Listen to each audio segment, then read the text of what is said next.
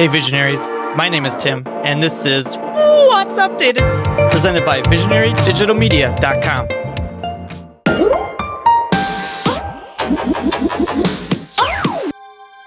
It's a big day for iOS app updates. Instagram was updated with a feature that allows video chatting with up to six people in Instagram Direct.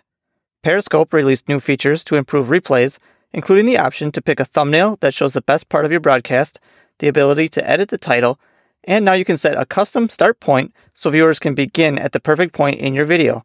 And with a new update to Twitter, you can now share up to four photos, one video, and a link in a single tweet. There's also a more prominent button to start a tweet or message. And that's what's updated. Hmm, which app should I install next?